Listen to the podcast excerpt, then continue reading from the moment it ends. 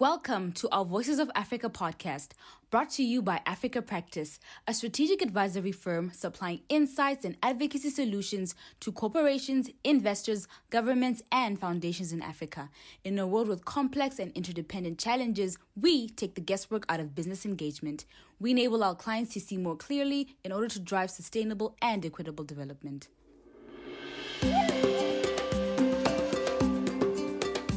Welcome to this edition of Voices of Africa podcast. I'm delighted today to be joined by William Asiko, someone I've known for, I think it's 20 years, William, now. And we first met when you were working at Coca-Cola. I was a young lad then, you were a young gentleman then. We're 20 years older, is the honest truth. And since then, you've had a really interesting career. You were obviously at Coca-Cola for a very long time. Your career there culminated in you running the Coca-Cola Africa Foundation. And then you moved on, I think I'm right in saying, to the Investment Climate Facility, Grow Africa, and now you're president for the Africa region at the Rockefeller Foundation. You've spent a career in international development, but working both in the private sector and with philanthropic foundations. You've really spent a good proportion of that career very much at the intersect of industry and government, where the markets meet the state. That's a space that we as Africa Practice very much occupy in helping our clients to constitute partnerships that can enable investment and development to happen at scale, give partners the confidence to progress and advance at pace. I'm really interested in the course of this conversation with you to draw on some of that valuable experience and history you have, as I say, at that intersect, to tell our audience a little bit more about what works, what doesn't. You've been involved in some really big programs, and now you're an organization that has multiple partnerships. I was doing a little bit of research in preparing for this interview. I was astounded at the quantum of commitments that Rockefeller Foundation has across Africa and the number of partners that you have. So I'm really interested to delve into that. But first, if I may, and I'm going to stop talking in a moment and let you have the mic. First, if I may, I know that the Rockefeller Foundation has been very active in responding to the COVID pandemic globally, but also in Africa. I think you've made a commitment of $1 billion over the next 3 years to help with COVID recovery and drive sort of more inclusive and sustainable growth in a post-pandemic environment. We've got this pandemic that, frankly, is still growing in Africa. We had a bit of fortune, I think it looks like, last year, but now the statistics are not looking good. The vaccine has just started to be rolled out in some countries. Good news from COVAX just this week. But tell us, if you will, what's the Rockefeller Foundation doing specifically towards COVID response efforts in Africa? Thank you very much, Marcus, for that introduction of both myself and the foundation. I'd like to start, if I may, to just address some of the things you said about my own personal experience in my career. You know, I was originally trained as a lawyer, and I worked for the Kenya government for 6 years. So in addition to philanthropic and private sector, I also have public sector experience. I'm not talking about this to sort of, you know, praise myself in any way, but it's because this particular combination and this nexus, I think, is the future of the way development is going to be successful. We have had many years, an average of 50 to 55 years of international development in Africa, most of which has not worked. Some of it has been very successful, but the vast majority has not produced the kind of sustainable development that was hoped for when those projects commenced. So there is, in my view, and I think there are a lot of institutions, organizations, and even national governments that are beginning to realize that using public sector resources to attract private sector and using philanthropic resources to de-risk the private sector investment is the way to go to finance development projects. So this is becoming a very important area. And the Rockefeller Foundation is at the forefront of doing this. If I could come now to what you said about the foundation and the number of commitments. So we are one of the oldest private philanthropic foundations in the world. And what that has meant is that we have done many things. And that's hence you will see the number of commitments at quite high levels. However, today there are much newer, much larger foundations with bigger endowments that are able to commit much larger sums of money. And so the Rockefeller Foundation has to be very innovative. And focusing on data and innovation has been one of the ways we do that.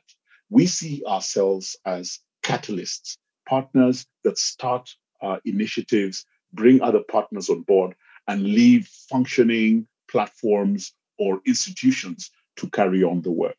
And so that is sort of the model that we use. Coming right now to the pandemic and the question that you asked. Yes, the pandemic all over the world has caused serious challenges for government. But for Africa, the challenge is that even pre-pandemic, sectors like agriculture, sectors like hospitality, sectors with transport were already bedeviled with challenges. And so governments were working hard to overcome those challenges. However, the COVID pandemic, the restrictions on socializing, the restrictions of movement, the restriction of international travel and domestic travel in some cases, has indeed caused those problems to be exacerbated. And so it is really important that philanthropic organizations assist governments and private sector to see what can be done. So specifically, one of the things that the foundation has done is make this commitment of $8 billion to fight the pandemic and assist a clean, green recovery from the effects of the pandemic to the most vulnerable communities. Now, what does this mean? There is this desire, I guess it's a natural, instinctive desire for us to go back to pre-COVID days when we could socialize, when we could feel and touch each other, and when we could go about our business the way we wanted. But the reality is there are many communities in Africa and around the world that are never going to go back to their pre-COVID days. They were already struggling during pre-COVID, and now this pandemic and the effects of social distancing and lockdowns has taken them to a place where it will be very difficult to recover from. So there are two objectives with the billion-dollar commitment that we have made, which we are calling the moonshot. The first is to end the pandemic, and to end the pandemic everywhere and for everyone. There are great strides being made in richer countries, in richer communities, even amongst African countries, to end the pandemic. Those who are able to social distance have access to medications and have access to the vaccines. You know, the pandemic will end earlier for them, okay? But there will be many countries and communities that will struggle. And those are the ones we are focused on. So the commitment that we've made, $35 million coming right here to Africa, is to assist in increasing testing and tracing capacity, to focus on vaccine deployment, and we'll talk about that in a minute, and then to allow community health workers who are really at the front line of this pandemic in Africa. Not medical workers, I mean, many medical workers are indeed on the front line, but community health workers, especially in rural areas, are now frontline health workers when it comes to the pandemic. So this grant is going to assist the Africa CDC to work with national governments to ramp up their testing and tracing work. And then when vaccines do arrive, to work with national governments on vaccine deployment and to assist in communications around vaccine hesitancy, to look around logistics and some of the challenges that might be faced even when countries do already have vaccines. On the second level, we're focusing on ending energy poverty. Now, why ending energy poverty? There is no country in the world, and today you will have heard the news that China has reached a milestone today of pulling 100 million people out of poverty in just a period of 8 years. What a remarkable achievement. Now, there's no country in the world that has pulled people out of poverty, not certainly not at that scale, that has not first worked on ending energy poverty. And so we believe that in order to fight poverty at its very core, you must first deal with the challenge of energy poverty. This gives people opportunities, not just providing lighting in the home, but it also allows small businesses to flourish. It allows for agriculture to increase irrigation, to increase agro-processing. It just benefits people in a way that other interventions may not necessarily do. So it is a catalyst for development and economic growth. So that's in a nutshell what the moonshot is about and what our pandemic response is like. Thanks, William, for that. Moonshot, I think I heard you refer to it as. I'm interested It's a significant commitment you've given in these areas of testing and tracing, vaccine deployment, community health workers, and even communications to try to address vaccine hesitancy. It's a continent of 54 countries. This is an expensive exercise. Have you been reassured that Africa's going to be capable of mobilizing adequate resources to achieve progress and the required results in each of these 4 or 5 areas?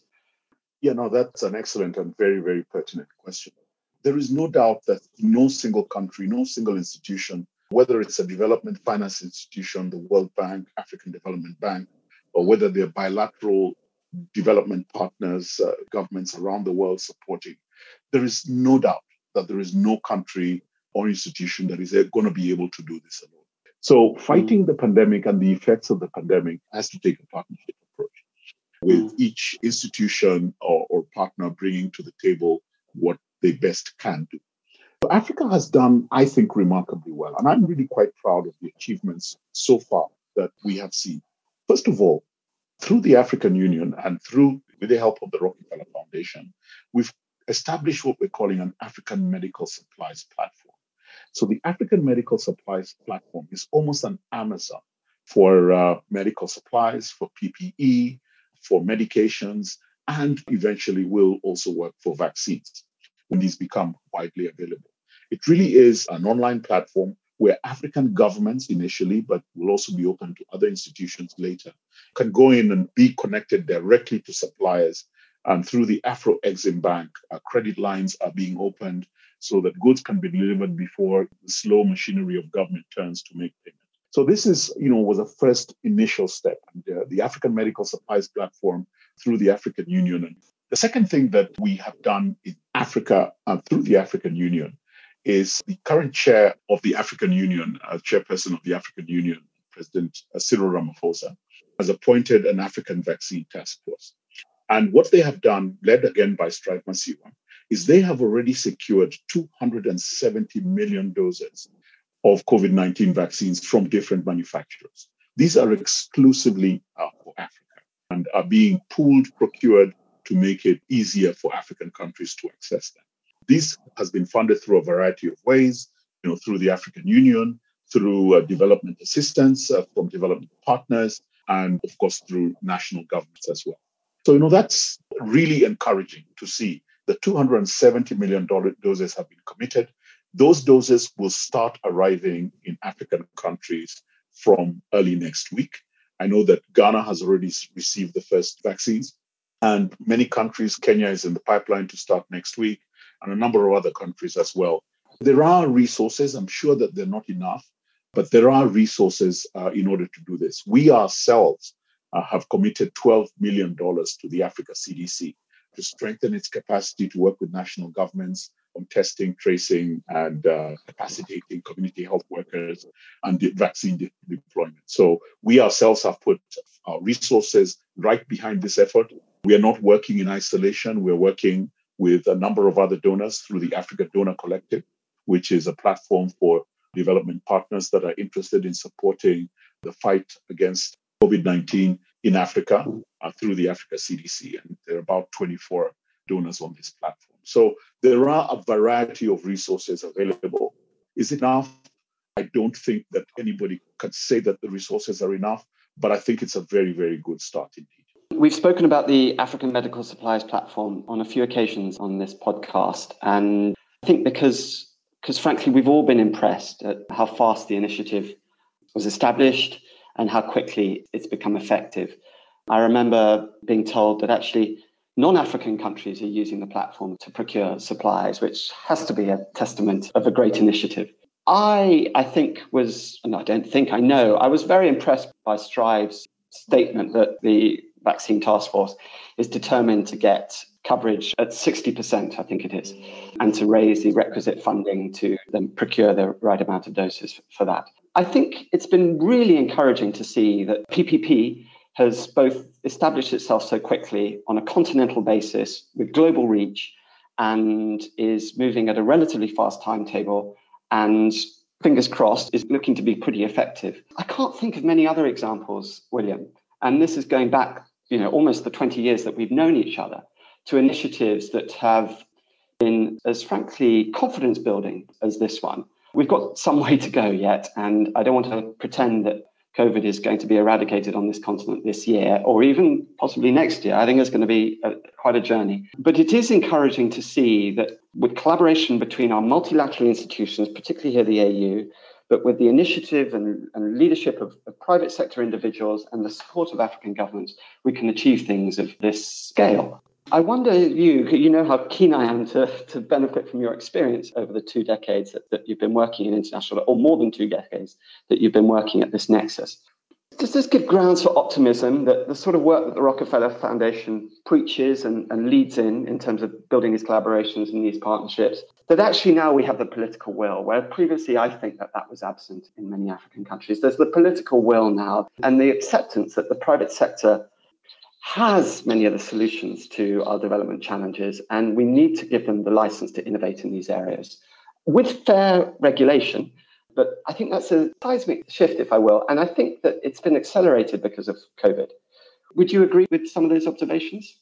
Certainly. I think COVID and the effects of it, and now for a year, has exposed many things, and some of them have been, challenging, but many of them have been quite positive. I think there is no doubt that countries, nations, communities have come together like never before to fight this. And especially if you think about how early versions of the lockdown were enforced. Many people were doing things because it was the right thing to do. And, you would never have thought in communities around the world, not just in Africa. Many people would just say, wow, this is the right thing to do. Let me do it. I know that there have been many cases of lockdown fatigue around the world, and Africa has not been spared. But I have been very impressed with the way governments have come together. They've brought together different development partners, the private sector in many cases, and they have sat down, raised resources. They have brought expertise. I know, for example, in the vaccine deployment, which I was speaking yesterday with the Africa CDC, companies like DHL, Coca-Cola are all bringing their expertise to see how they can help governments with the supply chain and the logistics involved with getting vaccines from the manufacturer to the country, national airport, from the main airports to vaccine distribution centers, and then out there into the community without breaking the cold chain. And so these are going to be challenges. But they are the studies that are being conducted, understanding what capacity there is for cold chain, making sure that people are being trained to give these vaccines. We just assume that all medical workers are experienced in giving vaccines. That's not necessarily the case. So there's going to be a lot of training, capacity building. All these things will require high levels of partnership at national, and in the case of certainly Kenya, subnational governments where you have devolution and so on. And it does give me hope. It does give me hope, Marcus, that this is a turning point in the way that development assistance, development projects, and international development in general is conducted. I see much, much reason for optimism. That's great. It would be nice to see or to think that the effort to deploy vaccines across the continent would be, one hopes, a shot in the arm for the African Continental Free Trade Agreement as well, and to see that some of the obstacles that still exist to the ratification of that across all African countries would perhaps be more easily addressed now that there's this urgency around getting the vaccines across the continent. We can hope, but grounds for optimism, as you say. William, you spoke about the COVID response. You've spoken about the commitment that the Rockefeller Foundation has to energy access, and you gave the example of China there, where they prioritized ending energy poverty, the 100 million that you referred to in terms of getting 100 million out of poverty in the period that you referred to. I know that as the Rockefeller Foundation, you're heavily invested in health, and you've talked about the pandemic response, which is largely health interventions, not exclusively, but largely health interventions. But I also know that you do a lot in the area of food security. I'm really interested to get your views here, not least because I know that you were CEO of Grow Africa for a period, and that you've had quite a lot of involvement, I think, with AGRA. I forget what the acronym stands for, but it's one of the flagship continental agriculture initiatives. You'll tell us now. What does AGRA stand for? The Alliance for a Green Revolution in Africa. There we are. So exactly that I really wanted to talk about and to draw on your pedigree over more than 2 decades. We've talked about this green revolution. You've been actively involved in trying to encourage it in various positions that you've occupied and continue to do so now at the Rockefeller Foundation. What eludes us as Africa that we really haven't drawn on our competitive advantages as a largely agrarian society and continent to really be globally competitive in agriculture? That's a rather sort of not despondent, but not so optimistic perspective I've given. I know there's been a lot of progress, but we've still not achieved what I would call the transformation that is so much a part of the agriculturalist vernacular. Tell us a little bit, if you will, about the context there and specifically what you're doing and the philosophy that you take at the Rockefeller Foundation towards agriculture and food security. Thank you, Marcus. Look, agriculture is something that is very close to the hearts of many Africans, not least because it is the major sector of the economy in most African countries. But also most people in Africa were brought up by parents who were either smallholder farmers or had some connection to agriculture in some shape or form. Sadly, agriculture on the continent has been the subject of poor policies, underinvestment, and really just wrong approach for policymakers across the continent for many, many years, right? There are pockets of success. Now, don't get me wrong. Not every single country has done the same. There are others that have done much better than others. But overall, we're still far from where the potential could actually be seen, could actually be achieved. And so, you are right. We haven't seen the transformation that we have been looking for. The Alliance for a Green Revolution in Africa, AGRA, was set up really to address some of those challenges. And we are very proud that we were one of the first contributors to AGRA at its inception. And today, it is a thriving institution that we spun off nearly 15 years ago. We're very proud of what it has achieved, right? Now, the challenge, I think, with agriculture is that many countries have seen, particularly here in Africa, have seen agriculture as an isolated sector around food production, right? And that in itself, I know that there's been a lot of focus on that and so on, but that in itself is not sufficient. You have to look at agriculture as a food system. And once you begin to take a systemic approach to agriculture, you begin to look at other things that are affecting agriculture apart from the farmer and the farm, okay? And so I really do think that we are now moving towards that. I know that there is the UN Food Systems Summit this year that is being chaired by Dr. Agnes Kalibata, who is the president of AGRA, which is a really good thing, I think, for Africa, because the influence that she has on this continent with heads of state and with policymakers at the senior level is immense. And I really do think it's great that she has this one-time opportunity to really influence the way agriculture is looked at, agriculture is invested in, and agriculture is used by national governments in Africa. It is part of a food system.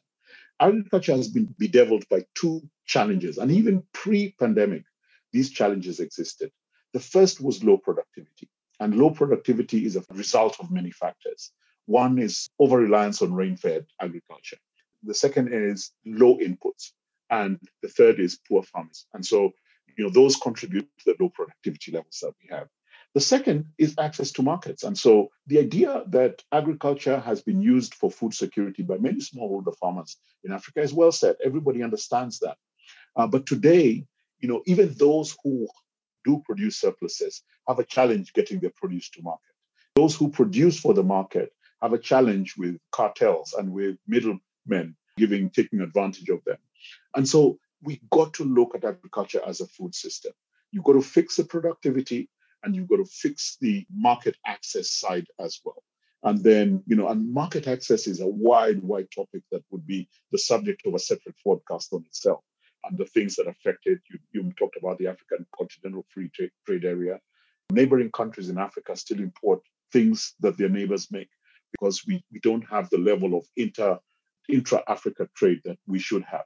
So those are all things that should come into play as we begin to fix agriculture. We're not going to get transformation in agriculture until the private sector is investing at scale and they are making money and they are able to make money in agriculture. And then we'll begin to see the transformation. But you can only do that if you look at it as a food system rather than as a sector in itself. And I think we are moving in that direction, Marcus. Thank you, William. That's really encouraging to hear. I know too, I'm coming on to the last big theme that the Rockefeller Foundation is heavily invested in, and this is on expanded economic opportunity. We spoke briefly just before this interview about the work that you're doing on data innovation, which I find incredibly exciting. Data innovation, technology, and then you're an impact investor in your own right, I think, aren't you? And tell us a little bit more about what you're doing to expand economic opportunity on the continent, which I know, as I refer to it, it's through your own direct interventions, but also the enabling environment that you're creating for other actors. Thank you. You know, data and innovation has been a part of the Rockefeller Foundation for a long time, and I outlined the reasons why. We really think that data, artificial intelligence more recently, and innovation are critical parts to solving some of the world's biggest challenges. And so you talked about geospacing. So we have made investments in companies that do geotagging and that actually look selling their expertise and services to national governments to look at where parts of the country that are going to have a good harvest, where there's a risk, where you can just, policymakers are able to make better decisions with information that they couldn't actually get before this kind of technology was available. So that's one big area that we're focused on. We also invested in a program here in Kenya, which was a pilot, is intended to be rolled out across Africa, called Digital Jobs Africa. In Swahili, it was called Ajira. And the idea was to get a train cadre of young people around digital data and so on, and then facilitate them entering into businesses that encourage that and that use data and technology as their revenue earners. And so that was something that we did nearly 3-4 years ago, which is now beginning to bear fruit. It was in partnership with the Ministry of Information and Communications Technology here in Kenya. You know, it's something that was intended to directly drive jobs. But outside the data and innovation field as well, we are also focused very much on using our, you know, expanding ending energy poverty work to expand the use of energy in agriculture. So how do we bring together some of the work we're doing around agriculture and some of the work we're doing around energy? So to look at this ag energy nexus, all right? And I talked earlier about some of the challenges that bedevil African agriculture, low irrigation and low processing and food, post-harvest food. So these are all challenges that are very solvable with energy.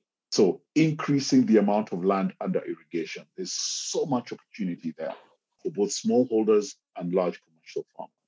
Increasing cold storage capacity to allow farmers not to lose their harvest of perishable crops. Potatoes, horticulture fall into this. So again, allowing energy to provide that solution, and then allowing energy to provide the solution of agro-processing. There is no single country in Africa that does not have a desire or even a plan or strategy to process their agricultural produce more than, you know, when it comes from the farm.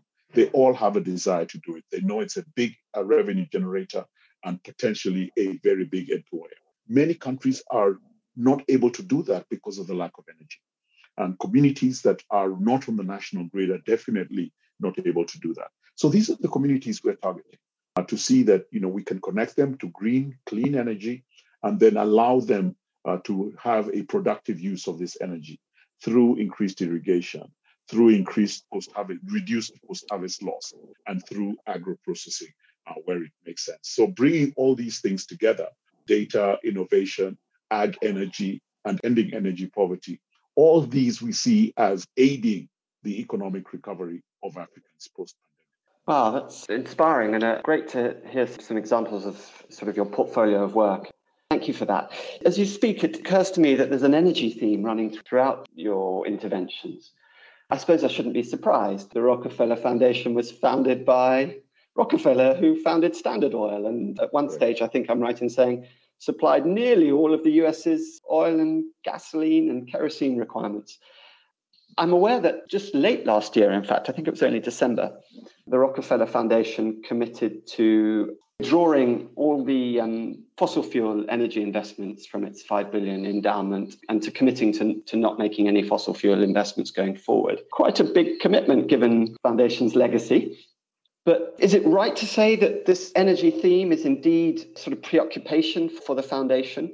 And in that context, how active do you think you're going to get over the course of the next years in terms of driving the climate change agenda? Let's face it, there's the energy poverty side and all of the implications that that has for economic empowerment, for access to health, for better agricultural productivity in the way that you've outlined. But there's also the critical importance of transitioning to clean and renewable energy. Otherwise, we're going to heat up too fast and literally to become extinct. There seems to be much more consensus around that now. But still, there's a lot of heavy lifting to do. And certainly to equip African nations to adopt the appropriate policies for adaptation and mitigation. My observation is that we're a long way behind the curve in Africa. We've got our climate change negotiators preparing for the COP later this year. We hope that Africa will go there with a single voice, some really pragmatic policies that the world can get behind. There's no reason why we shouldn't be, frankly, a leader in this area, but we've got a long, long, long way to go. And I don't see the pools of finance that are growing almost on a daily basis now, big pools of finance being made available for climate finance, actually being investable in Africa. There aren't enough projects, programs. Governments haven't instituted the right regulations and laws to enable this finance to flow into Africa at scale and to create what you referred to as the green recovery. And it seems to me to be such an opportunity. I wrote a little post about it on our website blog the other week, and I wonder to what degree you as the Rockefeller Foundation are invested in this journey and see it in the context of not just ending energy poverty, but really climate change also. Thank you, Marcus. Yeah, no, for sure. The Rockefeller Foundation is at the forefront of fighting climate change. And this is an important agenda. It is one of the main pillars of our strategy is fighting climate change. You know, there is the supply side, you know, so reducing carbon footprint. So those industries, sectors that are producing the carbon that is believed scientifically to cause climate change. You have to find a way to reduce that carbon footprint. That's the supply side. And then there's the demand side, you know, for clean, green energy, you know, and they're two sides of the same coin is making sure that as you're reducing the reliance on fossil fuels and other activities that produce the carbon, you are increasing the amount of clean, green energy in order to balance the two out. Because at the same time, you do not want the reduction in the reliance of fossil fuels to cause economic hardship for communities. So it's a balance. And I think that today there is such a momentum on these two issues. There is a big, big momentum. And some would say that the effects of the pandemic accelerated that because people began to see the benefits of clean air, a lot of outdoor work going on, less traffic on the roads. And you could begin to see, people said, wow, so this is actually possible. So I do think that this is the time. The reason why we have focused on clean energy as part of our response to the pandemic is exactly that, is that climate change is real and we have to do our bit to bring partners on board to support this push for clean energy. Energy, as I said, is a prerequisite for eradicating poverty. And so it is really important and that we made the commitment that this is going to be clean energy. And we are getting tremendous responses from development finance institutions. The World Bank is very much in our sights as a partner because they're investing significantly in this, and other DFIs and national governments that want to participate in this. So energy is critical to ending poverty. We see that, but we are very committed to doing it in a clean, green way that reduces the reliance on fossil fuels. Part of the work we're doing around ag energy, for example, is looking at areas where today there is a large amount of irrigation being conducted, but it is being conducted using diesel generators that are reliant on fossil fuels. So our challenge is not just to convert, but to make it financially viable for farmers to convert to clean energy. Because sometimes if you compare the costs, you have to make sure that the farmer gets a financial benefit over the long term from converting. So there are challenges, but I think there are lots more opportunities to do this. Oh, William, I think I've monopolized your time now. I know you've got a busy day and agenda full of meetings. I'm going to conclude our interview there and say thank you so much. It's been a real pleasure to reconnect with you.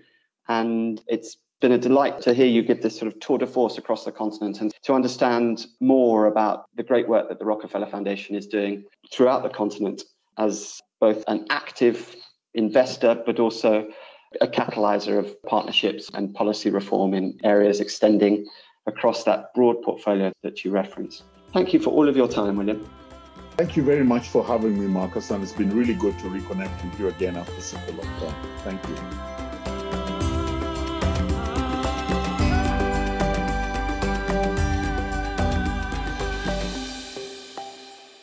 Thank you for tuning into a Voices of Africa podcast this week.